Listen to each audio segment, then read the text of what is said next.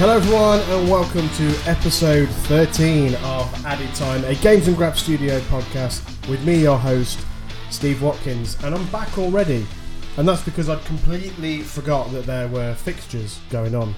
This week we've got this stupid World Cup going on that no one wants. I can't get excited for it, I must admit, I really can't. That'll change. When I get closer to it, I'll be glad for the international football. It'll be a nice welcome break away from club football, for me anyway. For a number of people, they'll hate the fact that the season is finishing for 5 or 6 weeks. But yeah, there's fixtures this week, so I thought I'd better do an episode. You know, the next round of fixtures start tomorrow, on Tuesday. The last fixtures are Thursday, which involves my team, so I'll be going to that game. And then I guess I'll have to do an episode on Friday. I say I have to. I want to do an episode on Friday, ready for the fixtures to be back on Saturday. So it's all good. And thank you to anyone that listened to the last episode. It's greatly appreciated. I know I say it all the time, but I genuinely mean it. So the weekend just gone, we had obviously some Premier League fixtures and a lot of controversy as well surrounding some of those fixtures. We've got the Ballon d'Or going on right now as I record. I mean, let's face it, Benzema's going to win it, isn't he? But I might talk about the Ballon d'Or a little bit as well. And then we'll review this weekend's fixtures too and see what we think is going to happen. Well, this week's fixtures up until Thursday. So, and then I'll do another episode, like I've just said. So, let's get straight into it. Brentford 2, Brighton 0. I thought Brighton started the better, to be honest, and I thought it was more going to be a case of when, not if, Brighton scored. But Brentford took the lead. Ivan Toney, he really is staking a claim for Southgate to pick him, to take him to Qatar, and I can't see any reason why you wouldn't. The guy is confident, he is in form, and he can take a penalty. And we might need that. You never know. But he's great. I don't think he's missed his last 28 or 29 penalties. You can almost put your house on him scoring a penalty. Gamble responsibly. But yeah, Brentford won 2-0. I'm sure Brighton aren't sort of worried or anything. I know that they've lost a good manager in Potter, but I'm sure Brighton will be. There are worse teams than Brighton in this league, trust me. And talking of worse teams, Leicester 0, Crystal Palace 0. So, you know, I was at the game Saturday and the first half was very forgettable. Very forgettable. And second half, I thought, to be honest, I thought Leicester started really well. And we had chances, could have easily been 1 or 2 up, and that would have been game over. But as the second half wore on, well, I say game over, who knows with Leicester, Jesus. As the game wore on, it was the same old really. There was a lack of creativity. There was just a general, just no spark, really, in the performance. I mean, you can look at the stats and see that Leicester had plenty of chances, but they were all straight at the keeper. I mean, the Palace keeper didn't have to claw any out of the bottom corner or make a real unbelievable save to keep anything out.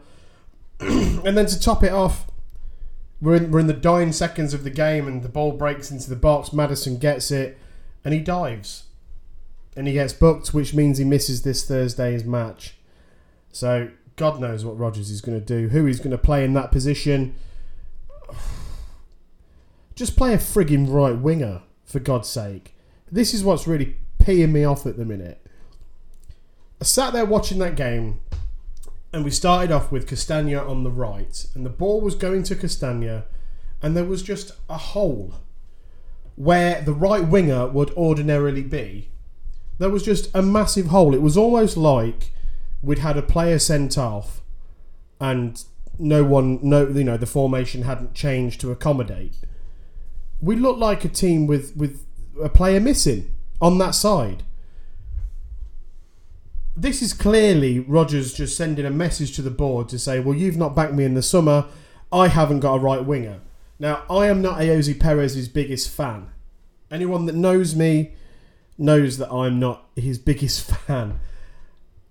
However, he's played enough games on the right to actually, in our current situation, be given an opportunity to play on the right again. Excuse me. Because all it does is unbalances the team. And Rodgers said it himself in his post-match interview that we don't have that right winger, so it really unbalances the team. I have to put Madison out there. No, you don't. No, you don't. He's just doing it on purpose. He's trying to get the sack. You could play Albrighton out there. All right, Mark Albrighton is obviously not a top-tier Premier League player, but he will work his socks off. And he is a legend of this football club. So just do something. Or, do you know what? Change your formation so that you don't rely on having a right and left winger. I know that means leaving out Harvey Barnes, who I thought did okay on Saturday. But go three at the back, two wing backs, three in midfield and two up front. Friggin' hell. Like, frustrating. And then the dipshit comes out with, I thought the players had to deal with it being hot. Don't get me wrong, it was very mild for the middle of October in this country. I got back to my car after the game, which finished around, I don't know, what was it, 2:30, something like that. And it said it was 17 degrees. Now, I don't think that was true. I think my car might have been in direct sunlight. But it was, it was a mild day. But people were still wearing coats. People were still wearing big, thick jumpers. And some people even had woolly hats on. And this prat comes out and says, oh, the players were hot and all this. Shut up. Your excuses are becoming absolutely ridiculous. They just piss off out of my football club. I've had enough. I've had enough now. And I don't get what the board are messing around at, to be honest. At the end of the game, the section, which is now the section of the crowd, which is now known as the singing section, a term that I hate, but Union FS, who are a supporters group, Leicester City supporters group, they unfurled a big banner saying, effectively along the words of, it's time for the board to act. And chance of we want Rodgers out. Now, the cameras picked up Top, who was there along with a couple of other senior members of the board. He was seen shaking his head. Now, a lot of people have taken the assumption that he was shaking his head at the performance, but maybe he was shaking his head at the fans chanting that, because I don't know, he doesn't seem to want to sack him. I don't know. Maybe, I may have said this last week, but maybe they're waiting to see what Villa and Wolves do, because I think if Rodgers was to become available before Wolves appoint their new manager, and Villa, if they do get rid of Gerrard, maybe they're looking at, well, get Brendan Rodgers, because, like I say, he isn't a bad manager. I know I've just said he needs to piss off out my football club, but he is still a good manager. He's just, his time's up at Leicester, and we need something with fresh ideas, something new. So there we go. That was Leicester. It was crap, and for what it's worth, I thought Palace were terrible. I thought Palace were a really, really poor team.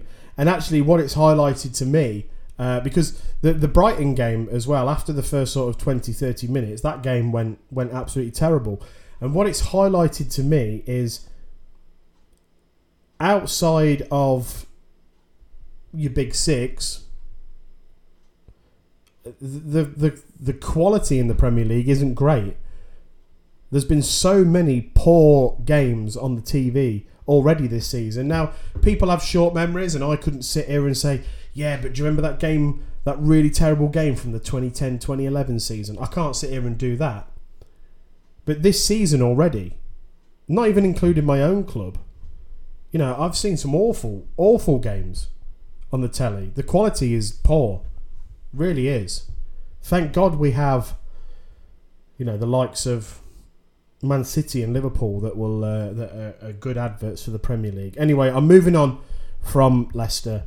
Fulham 2, Bournemouth 2. So I predicted a draw, I think. I'm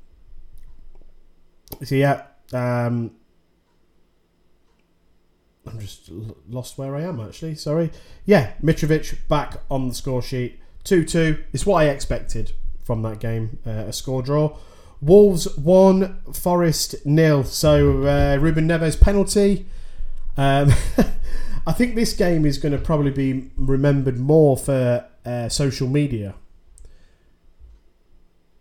So the Nottingham Forest admin, for whoever runs their Twitter, decided to post a picture, and it was one of the Forest players, I can't remember who, playing with, or it'd obviously been mocked up, playing with some wolf, baby wolves, cubs, I guess they're called, are they?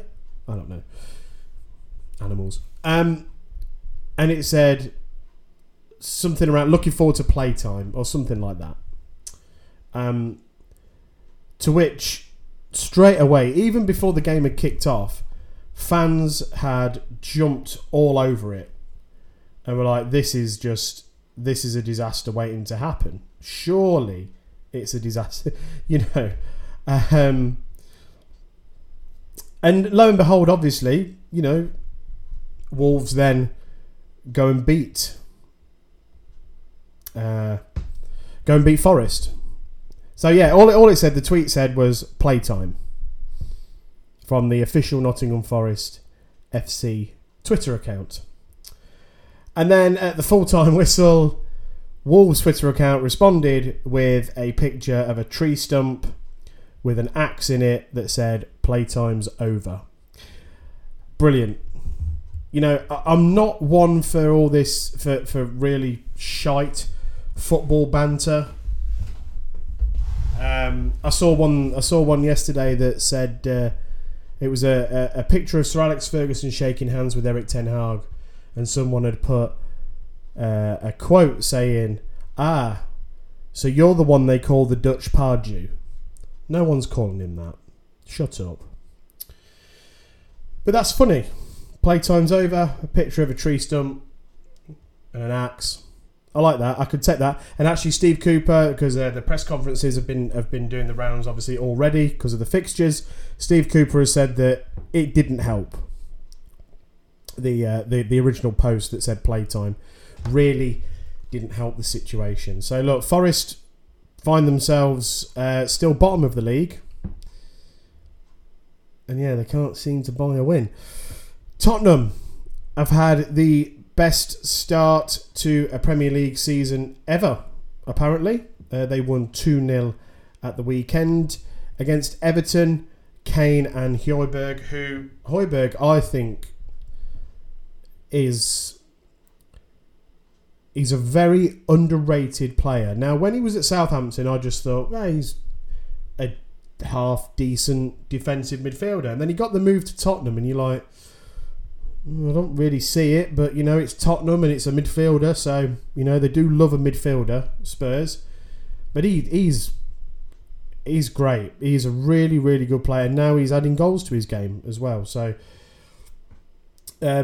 what is funny, though, is Spurs have had the best start to a Premier League season ever, or whatever the stat is, and they're 4 points behind Arsenal. So, Villa 0, Chelsea 2. Mason Mount with 2 goals. A lovely, lovely free kick from Mason Mount. And he's hitting a bit of form just in time for the World Cup, because obviously Southgate will play him. Awful mistake by Tyrone Mings. That is worrying. Yeah. And the pressure is apparently on Gerrard. I said it from the start. You know, the Villa fans do want to see an improvement, and they're flattered to deceive. Before the weekend, Villa were a few games unbeaten, but they were draws against teams that ordinarily they should be beating, or in situations where you thought they'll go on and win.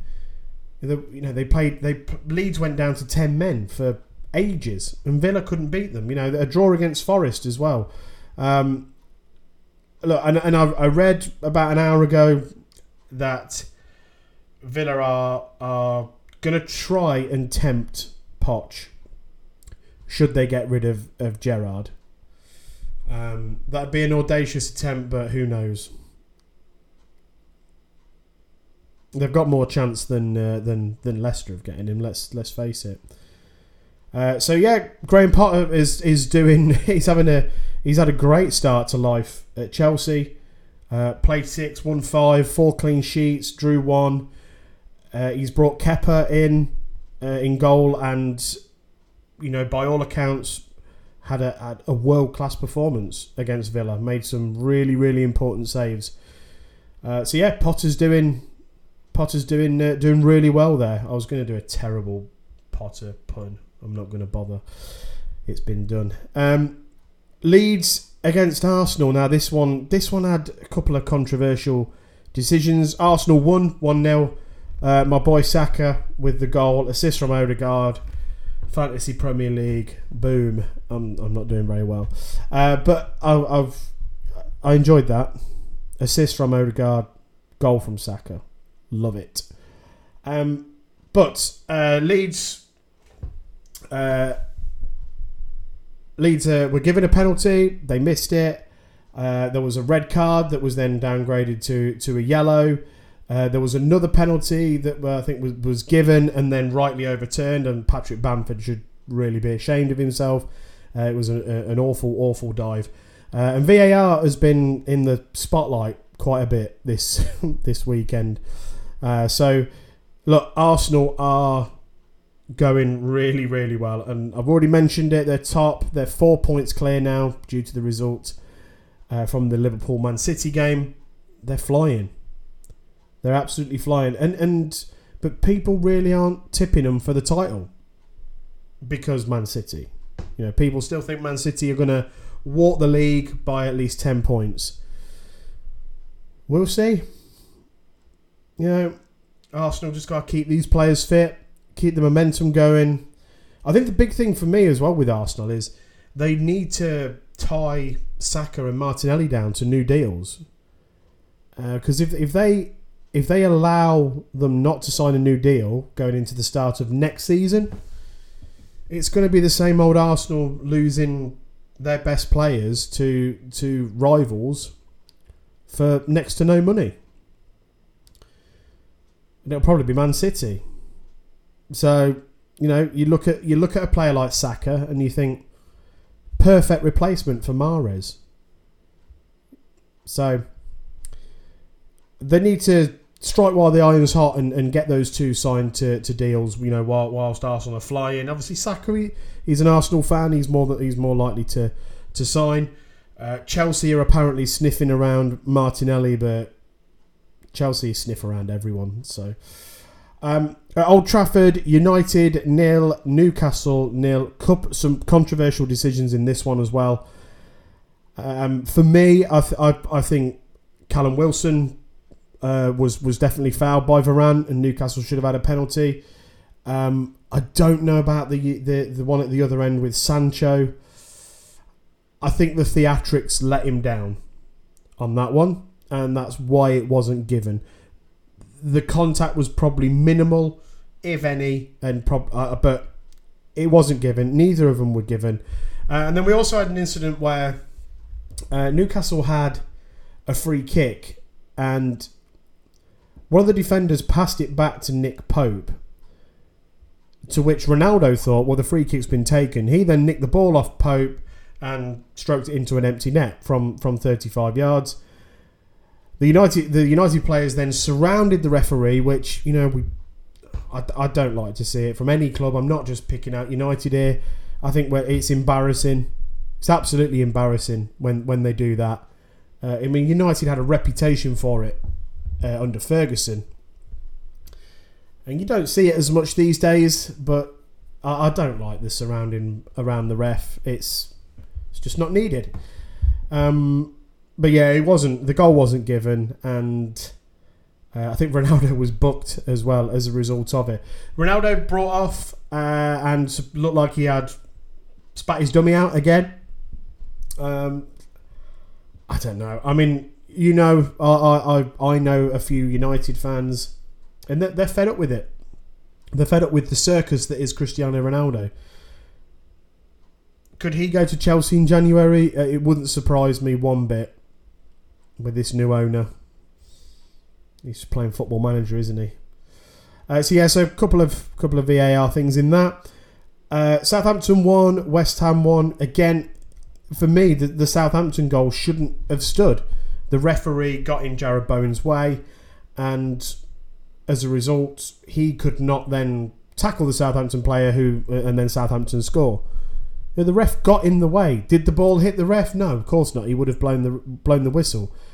But he blocked Bowen from being able to get the player, tackle the player. Now, you might have ended up the same result. The ball might have still ended up in the back of the net, but I guess we'll never know. Declan Rice, lovely goal. Really, really good goal. Cut in on his right.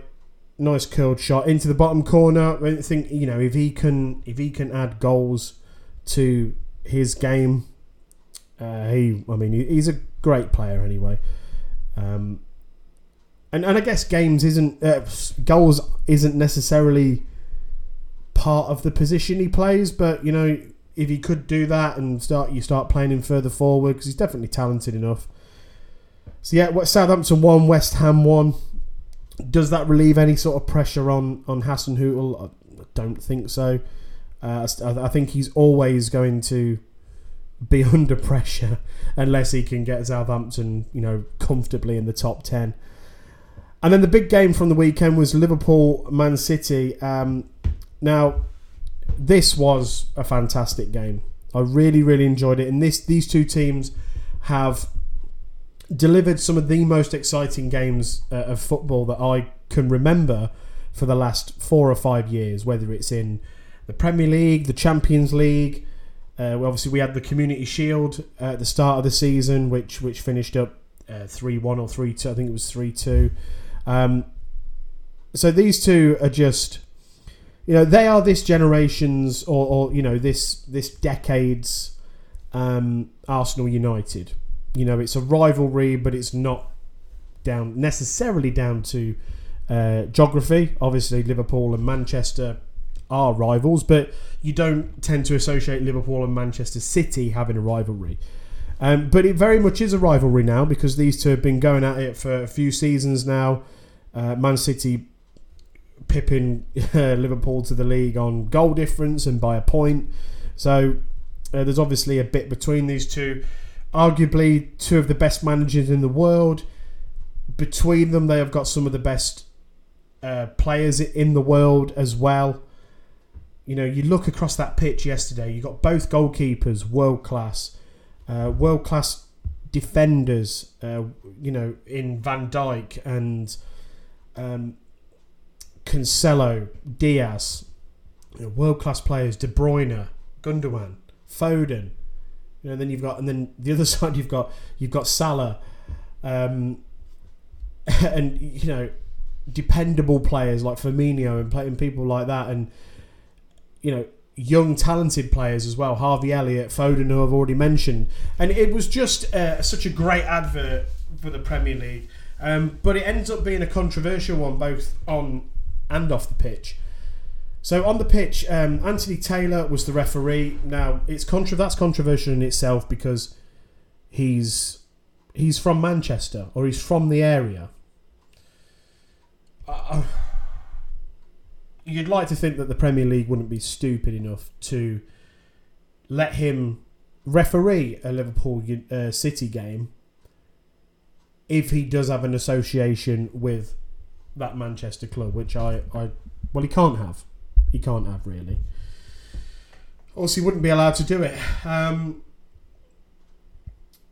But he was allowing a lot of fouls to go. Now, a couple of seasons ago, there was a new directive, I guess, from the head of the referees was to let more things go, let the game flow a bit more, because it was too stop-start.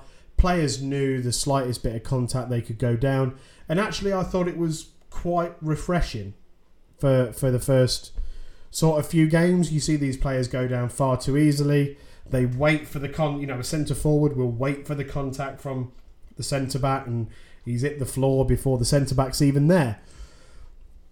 But I felt yesterday, and despite all of the praise that Anthony Taylor has had, I felt it went too far the other way. And some of those things in that game were fouls. And this is where the inconsistency comes in, because Pep outed Anthony Taylor after the game and basically said, look, he spoke to us before the game and he said he was looking for a free-flowing match and he was going to be allowing things to go, and it would have to be something quite strong for him to blow up and for a free kick.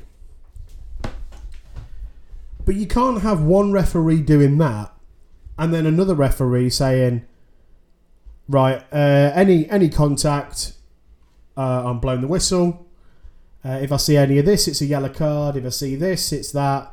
You've got to have consistency. So the first bit of controversy happens because Phil Foden scores and here's Anthony Taylor, who, bear in mind, he has let a lot go during the match. And you think, okay, well, that's the standard that he has set. He's going to allow things to go.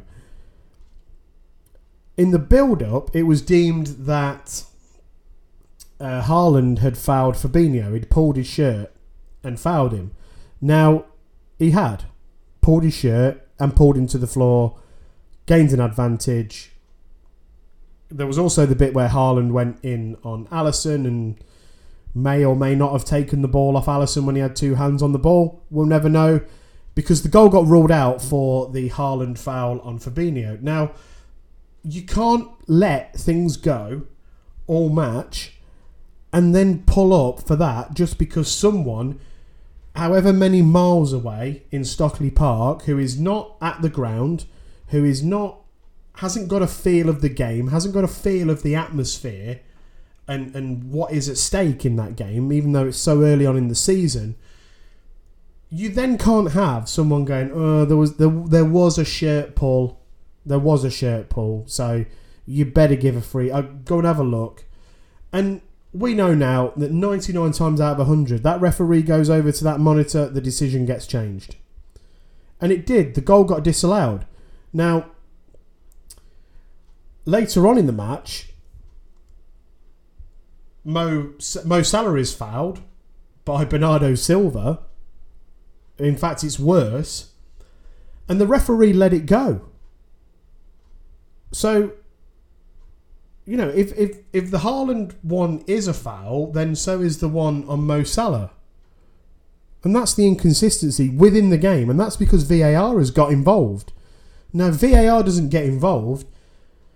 City score that goal. And it's 1-0 to Man City. And then we don't know what happens then afterwards. But then later on, if Mo Salah gets fouled, his shirt's pulled.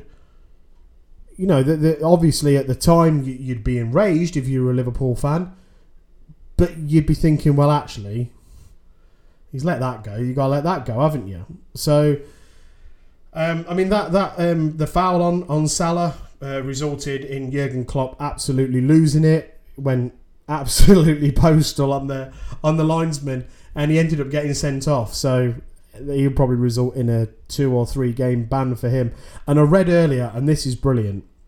I don't know how true this is. I saw it on Twitter. So in the same weekend that all youth games were cancelled in Merseyside as a protest against the abuse that referees are getting, Jurgen Klopp, the Liverpool manager, is sent off for abusing a match official. Not physically, obviously, but I thought that was quite funny. Really, it's not funny that referees get verbally and physically abused at grassroots, but I did find that quite funny. Look, Mo Salah was excellent throughout the game. He scored the decisive goal, Liverpool winning 1-0. I thought Joe Gomez was amazing.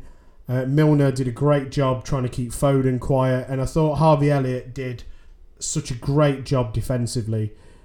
Every time Man City got the ball and it went out wide, those players, Harvey Elliott on one side and Diego Jota on the other, tracked back and doubled up, and it really did work. You know, Haaland didn't have a lot of chances. I thought De Bruyne was very, very quiet throughout the game. But look, I expect Man City will still win the league. But this is a result that Liverpool needed, definitely needed. So, unfortunately, there was some stuff that has happened that has come to light since. I don't want to get into it too much. So there is evidence of chants being made about a certain footballing tragedy aimed at the Liverpool fans. Some vandalism in the away end as well, and graffiti, you know, of the same effect, basically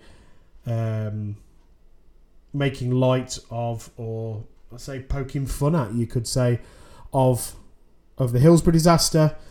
But also you had Liverpool fans have also been accused of throwing coins at Pep.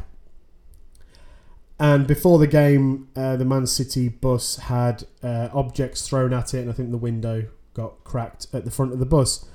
Football fans, don't be dickheads. Just behave. All right?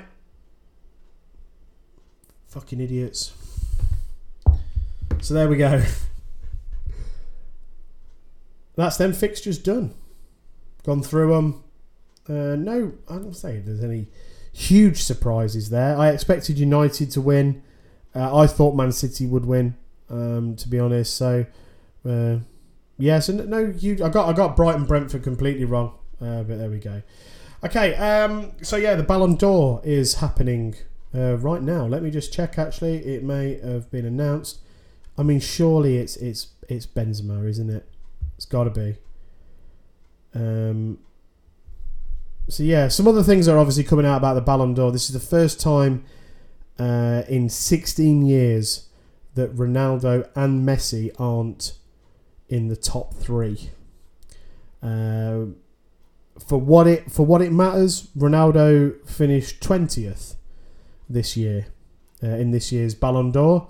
That's the lowest he's finished since 2006, where he tied joint 20th with the one and only Jamie Carragher. Isn't that amazing? Now, it doesn't look like it's been announced yet, but Benzema's going to win it by a mile. But the thing is, the Ballon d'Or is a bit of a farce anyway. It's just become whoever the journalists like. I mean, Messi and Ronaldo have had that dominance for so long that was then broken up by Luka Modric for his performances at 2018 World Cup, I believe. Yep, sounds right. But I mean, there's certain players that haven't won it just because of the Messi-Ronaldo era is ridiculous. I mean, Lewandowski should have won it in 2020, but they cancelled it because of COVID. I mean, Christ, by the time that come around, we'd all gotten used to Zoom and Teams and bloody whatever else we were using, house party, remember that? That was a bit of a farce. You look, you know, could one of Xavi or Iniesta have won it? You know, Frank Ribéry, Ian Robben, you know, dominant, you know, with Bayern Munich. But Ronaldo and Messi were just obviously dominating. But, you know, it does feel like an end of an era when it comes to that, but the Ballon d'Or is a bit of a farce anyway. I mean, when no doubt the certain things will get leaked, and you know you'll get the Wales manager will and the Wales captain will always put Gareth Bale, you know, and obviously the Portugal manager will obviously vote for Ronaldo to be first. Lionel Messi, I think it's come out that he has only ever once voted for Ronaldo to be in his top three. And Ronaldo has never voted for Messi. It's a joke. It's a bit of a farce. I don't think it's the... They try and make out that it's a big glitzy event, and obviously I'm talking about it on a podcast. But it's not... For me, it's not what it was, because there are now... There's too much bias involved in when it comes to journalists and managers and players. And it should just be maybe a semi-partial select committee of about 10 people that look at various things and decide who's won it. So, but it feels to me like Benzema is the deserved winner. Obviously, Real Madrid winning the Champions League, and he just scored a goal-scoring machine still at his age. So yeah, big up, carry him. A couple of other little bits from the weekend before I round up by predicting this weekend's fixtures. In the FA Cup, so it was the fourth qualifying round. So this is where you get your non-league teams start to play your national league teams, your teams that are just, you know, just outside of those football league positions. And a couple of teams fairly local to me. So Anstey Nomads, who ex-Leicester City goalkeeper Conrad Logan is involved there. They played Chesterfield at the weekend, unfortunately lost, so that's hard luck to them. But Colville went away to Notts County, one of the oldest football teams in the world. It was played at Notts County's ground, and Colville won 3-2.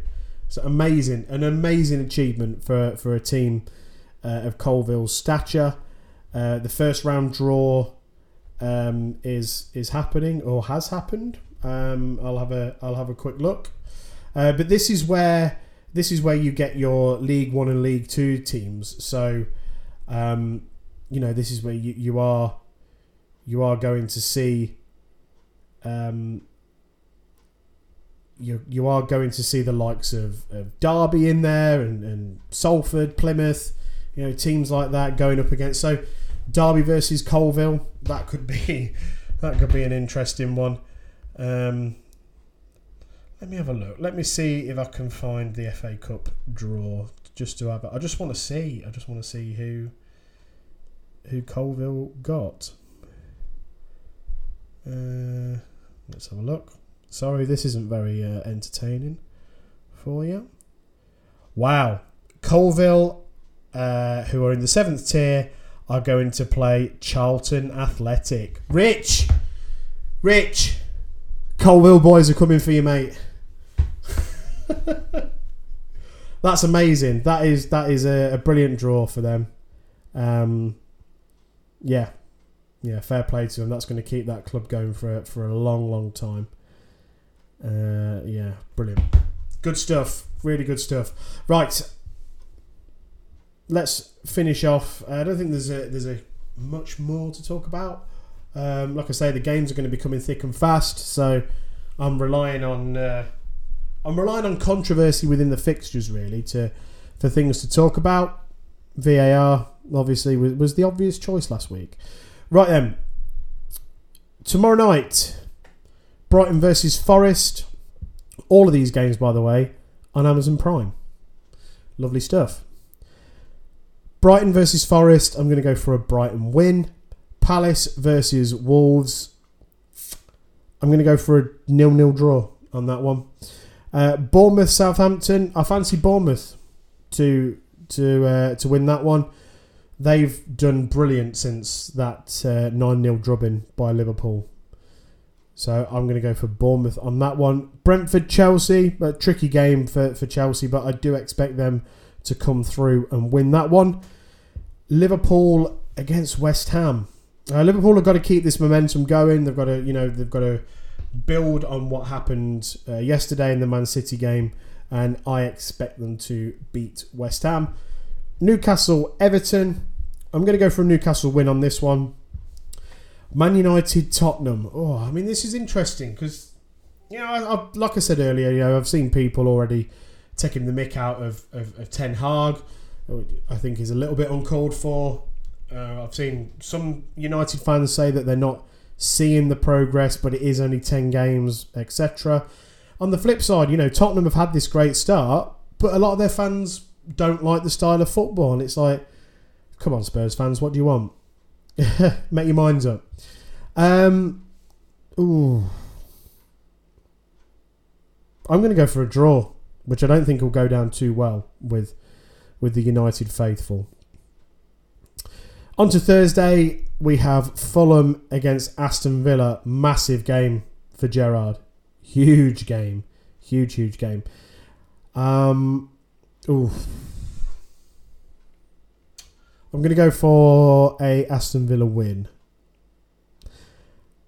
And then the final game is Leicester versus Leeds.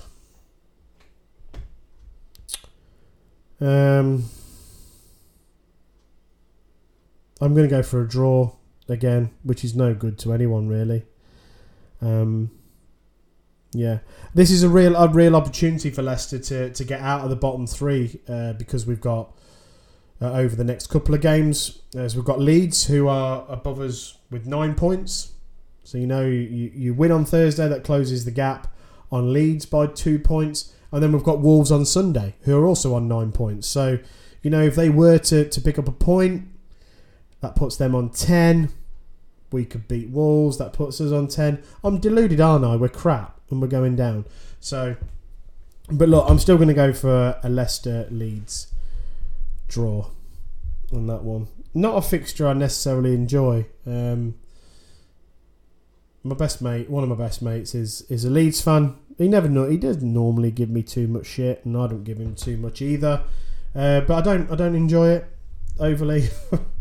But Leeds will bring a very good away support even on a Thursday night, and create a good atmosphere.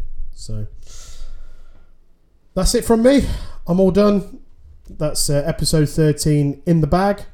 Thank you very much for listening. If you want to follow me on Twitter, I am at AddedFootball, and on there you will see in the bio a link to my Linktree, which will take you to the Instagram page and will show you where the podcast is available. And it's available on Podbean, Apple Podcasts, and Spotify. This is obviously a Games and Graps Studio podcast. Don't forget to check out Games and Graps on Twitter and on Instagram as well. And don't forget to follow Sonny and listen to his podcast, The Clubhouse. And, of course, Finn Steele doing his streams on Twitch, twitch.tv/ The Finn Steele. I believe the FIFA podcast is still happening. I think. I look forward to hearing it when it is out. And that's it. Thank you very much. And I will speak to you next time.